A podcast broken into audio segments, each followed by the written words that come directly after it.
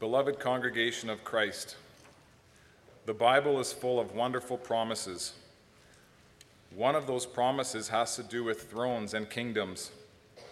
In Matthew 25, verse 34, the Lord Jesus speaks of those who will hear the king say, Come, you blessed of my Father, inherit the kingdom prepared for you from before the foundation of the world. And in 2 Timothy 2, verse 12, the Apostle Paul writes that those who persevere will reign with Christ. In Revelation 5, the Apostle John hears a song which sings of believers reigning on earth. God promises a throne to all who believe in Christ. However, we're told in Scripture that this throne is a future reality. We share in Christ's anointing. We've been anointed as kings, but we don't yet reign with Christ. That's something still in the future. We're on a pilgrimage, a journey, a path to the throne. What does that path look like? How do we travel this path? Our text answers these questions and teaches us how David points to Christ, the one whose anointing we share. So I preach God's word to you with the theme The path to the throne isn't what you might think. We'll see that it is a path strewn with temptation traveled through righteousness, and paved in invincibility. We all know the story of David and Goliath and how God used David and his slingshot to take out the giant Philistine. After that momentous event, David naturally became famous in Israel. David went on to become a decorated soldier, and whatever battle he fought, he won. David's reputation began to weigh on Saul. Not just once, but several times, Saul went so far as to try and kill David. As a result, David became a hunted man, and he always lived with one eye over his shoulder. In chapter 18, Saul tried to kill David. In chapter 19, he tried to kill David. In chapter 20, Jonathan received confirmation that his father Saul was set on killing David. And it goes on and on. Saul was madly obsessed with taking David down. And that brings us to the end of chapter 23, where Saul had David surrounded. It looked like it was all over for David, and then suddenly, out of the blue, comes this report that the Philistines had invaded the land, and Saul's pursuit of David gets called off. He goes off to fight the Philistines, and David lives another day. Chapter 24 begins with Saul returning from his pursuit of the Philistines.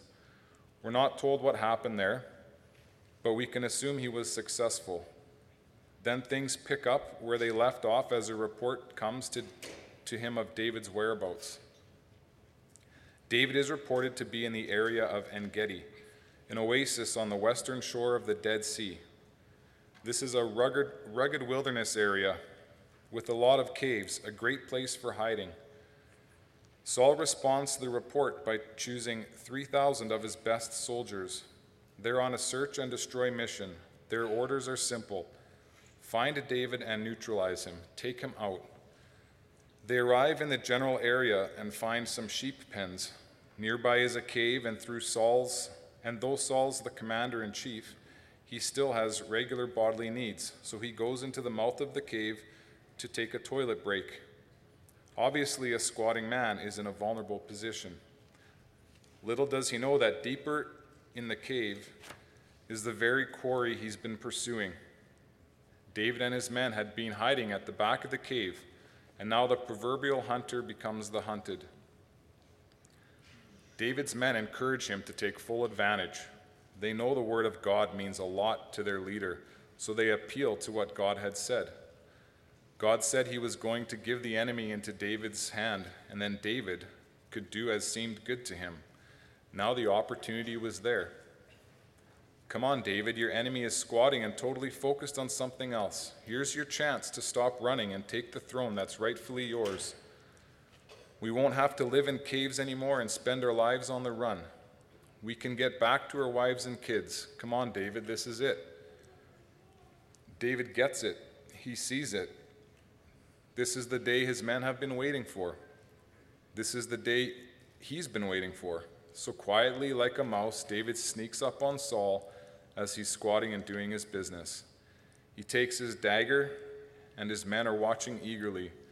Remember that they're at the back of the cave. Saul is at the mouth, at the mouth. So they see the silhouette of Saul hunched over and David slowly creeping up. You can imagine their anticipation as David lifts his dagger and then does nothing. Nothing except cut off a corner of Saul's robe. What? David, are you okay? Are you thinking straight? You blew it. You blew it for all of us. But David doesn't see it that way. You see, David has a conscience. His conscience smacked him and told him that this was not the way to go. Slicing a piece of a king's robe was not as bad as killing the man, but it was still the wrong thing to do. In the ancient Near East, chopping off part of a king's robe would have been regarded as rebellious. So David speaks to his men and he says that the Lord would not be pleased with this. Saul is still the anointed of the Lord, he is still David's master, and so David isn't permitted to raise his hand against him. The fifth commandment means that we're to respect and honor those whom the Lord has set over us even if they do us wrong. David understands that, and so he refuses to allow his men to rush out and do what David didn't have the audacity to do. In fact, in verse 7, we're told that David persuaded his men. Literally, in Hebrew, it says that David tore them apart. He ragged them out and told them that they had no business touching Saul, despite everything he'd done. They obeyed David, and Saul finished his break and went on his way. Do you see the temptation that came across David's path? Here he spent all of his energy serving Saul and his people. David had been a trusted soldier and even married Saul's daughter Michal. But what did he get for it? He might have expected a medal on his chest, but instead he nearly received metal through his chest. He was nearly gored by Saul's spear on several occasions. He was chased and hunted he had a death sentence hanging over his head. Meanwhile, God had promised him the throne of Israel. David had anointed had been anointed by Samuel to be the next king. David knew it was coming. He just didn't know when or how. And then opportunity presented itself. Was this the way that God was leading him to the throne? Was this providence or temptation? David realized that it was indeed temptation. He was being presented with an opportunity to take a shortcut, to get the throne without suffering, to get the throne without having to wait, to get the throne without having to endure more of Saul's persecution. Now it's true that David began to give in to this temptation. His knees were dirty from sneaking up on Saul. He had the corner of Saul's robe in his hand, but he didn't go all the way and take the shortcut that presented itself. He resisted and ultimately did the right thing. However, David wasn't totally faithful in resisting the temptation to take a shortcut to the throne. There was obedience, but it was obedience stained with sin. David was the anointed of God, Messiah, but he was not the Messiah. He couldn't be the one who would smash the skull of the serpent Years later, the great son of David was led into the rugged wilderness to face a similar temptation. He too was presented with an opportunity to take a shortcut to the throne. Of course, it was all a mirage and a lie, but yet the message was the same Jesus, do things my way, and you can have, you can have it all and rule right now. No more suffering, no more waiting, no more of this lurking in the background. You can have it all, and you can have it now. He resisted. Unlike David, Jesus didn't even begin to contemplate wavering. His heart was entirely set on doing the right thing and following God's path to the throne, a path that is strewn not only with temptation, but also with suffering. Brothers and sisters, look to Christ in faith again this morning. Trust in him, rest in him. He was perfectly obedient, and the gospel tells us that it was on our behalf. Likewise, the gospel tells us that he went to the cross and took our place there too, enduring the wrath of God against our sin. Loved ones, he lived and died for us, for people who so often grow impatient. Tertullian, one of the early church fathers, once said, Every sin is to be ascribed to impatience. Think about that. Every sin is to be ascribed to impatience. It's true, isn't it? We want it all and we want it now. Our pride tells us we have a right to be exalted now. Our culture cheers us on. That's the theology of glory. But Christ's way to the throne is theology of the cross through humility and suffering to glory. The way up is the way down. The last shall be first. Those who humble themselves will be exalted. Jesus told us to take up our crosses and follow him. He warned us that the way which leads to life would be difficult. We enter the kingdom of God through many tribulations. There may be temptations to take a shortcut, especially when things get hard. But look to Christ and live out of your union with Him. Resist the temptation. Follow His path because it is the best and wisest path. David follows Saul out of the cave and calls out to him, My Lord, O King. Saul looks back, looks behind him, and no doubt was shocked to see David stretched out on the ground. A moment ago, Saul was vulnerable, though he didn't intend to be. Now David makes himself vulnerable in front of Saul. He begins with the question, Why? Why do you listen to the people who are telling you that I have it in for you?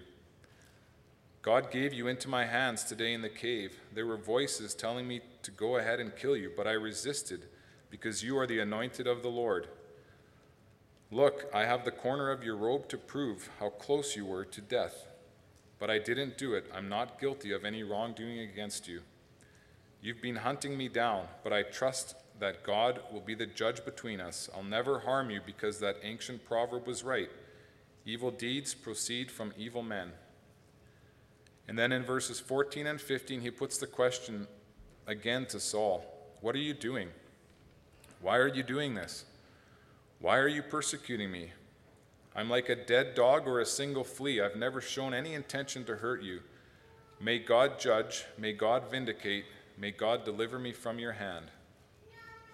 In these words of David, we hear righteousness, a desire to loyally follow God's law. Where does this righteousness come from? David trust, trusted in God's promises, which for an Old Testament believer was the same thing as trusting in Jesus Christ. David lived out of faith.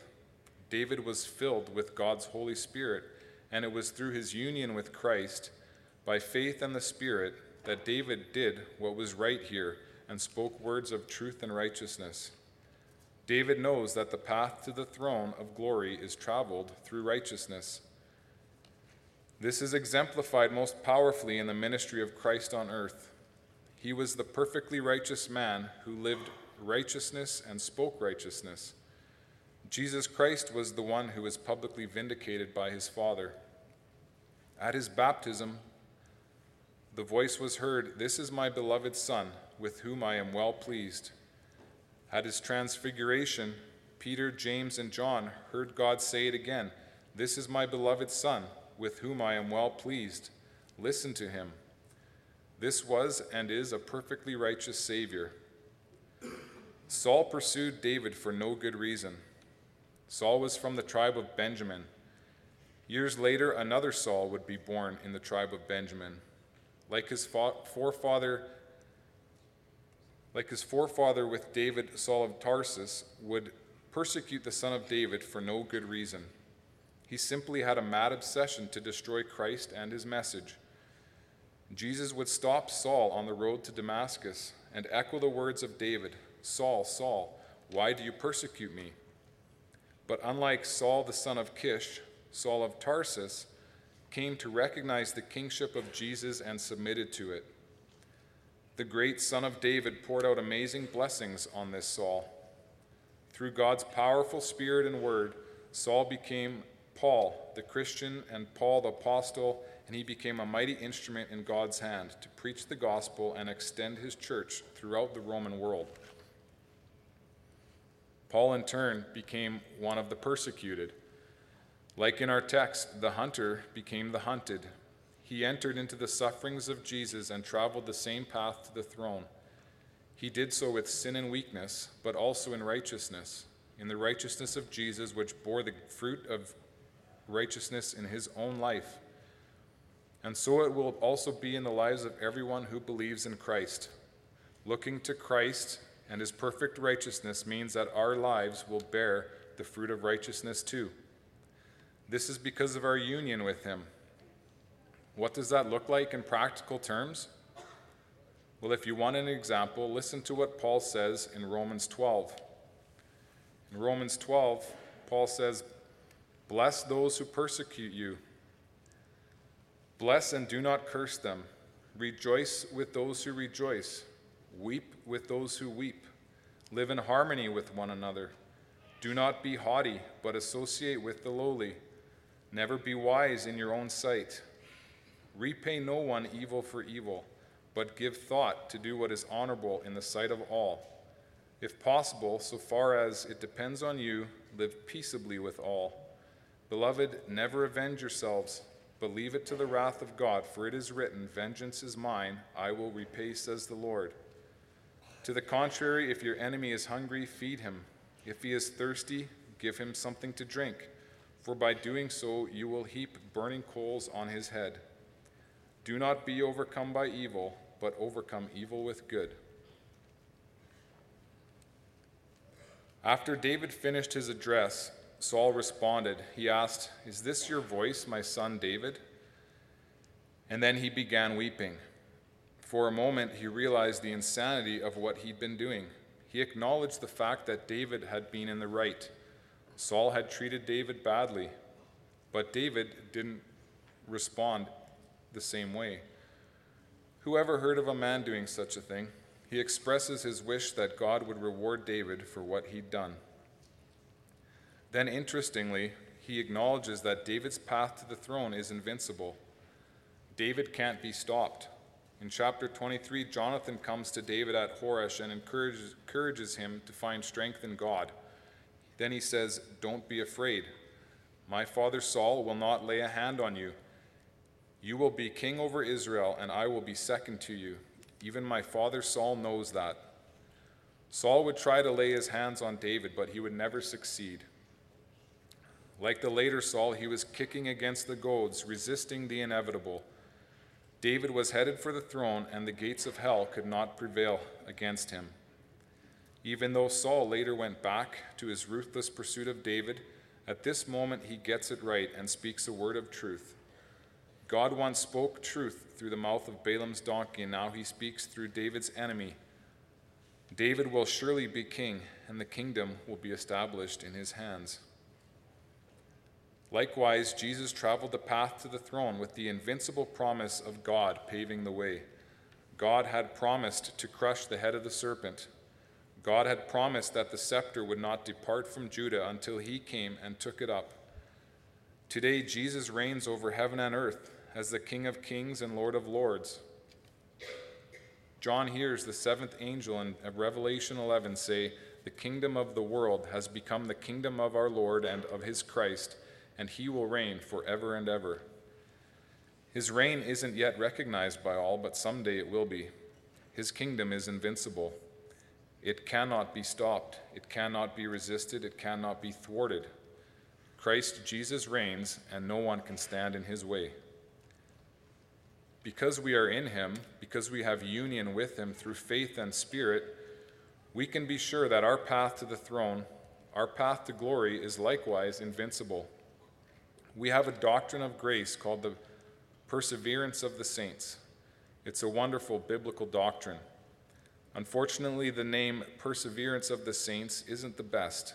It makes it sound like perseverance, sticking with it till the end, that's something the saints and believers can do on their own. It's better to call it the preservation of the saints, placing emphasis on the fact that this is God's doing, that it's a doctrine of grace. Preservation of the saints. God preserves believers in Christian faith and leads them to the throne, leads them inevitably onward and upward to the glory that will be ours in the age to come. There are many beautiful statements in the canons of Dort, but one of the most beautiful is found in Article 8 of Chapter 5. We confess there that God's counsel cannot be changed, his promise cannot fail, the calling according to his purpose cannot be revoked, the merit, intercession, and preservation of Christ cannot be nullified, and sealing and the sealing of the Holy Spirit can neither be frustrated or destroyed. Similarly, the Belgic Confession says, There is no creature in heaven or on earth who loves us more than Jesus Christ. Since he loves us, we can be sure that he will govern us by his word and spirit, and defend and preserve us in the redemption obtained for us. Loved ones, isn't it great to know that? Isn't it great to have these doctrines of grace that assure us of God's love and power in our lives? Praise God that he has that we have his invincible power paving our path to the throne. Our, our passage concludes with Saul begging David to swear an oath that David would not cut off Saul's descendants and his family when he would finally attain the throne. Notice how David agrees. He swears an oath by the Lord to his enemy, the man who'd been trying to kill him. Then they go their separate ways. Saul returns to his home, but David goes back to his stronghold. Though David was done, has done right by Saul, and there seems to be some measure of reconciliation, David doesn't quite trust him. For good reason, we might say. In the following chapters, Saul tries to kill David again. It seems like an endless uphill battle. But in the end, despite Saul's mad obsession with killing his successor, God keeps his promise and David attains the throne. God keeps his promises, and the son of David attained the throne in his time. And in due time, we too will reign with Christ Jesus. It's guaranteed to all who believe in him. Amen.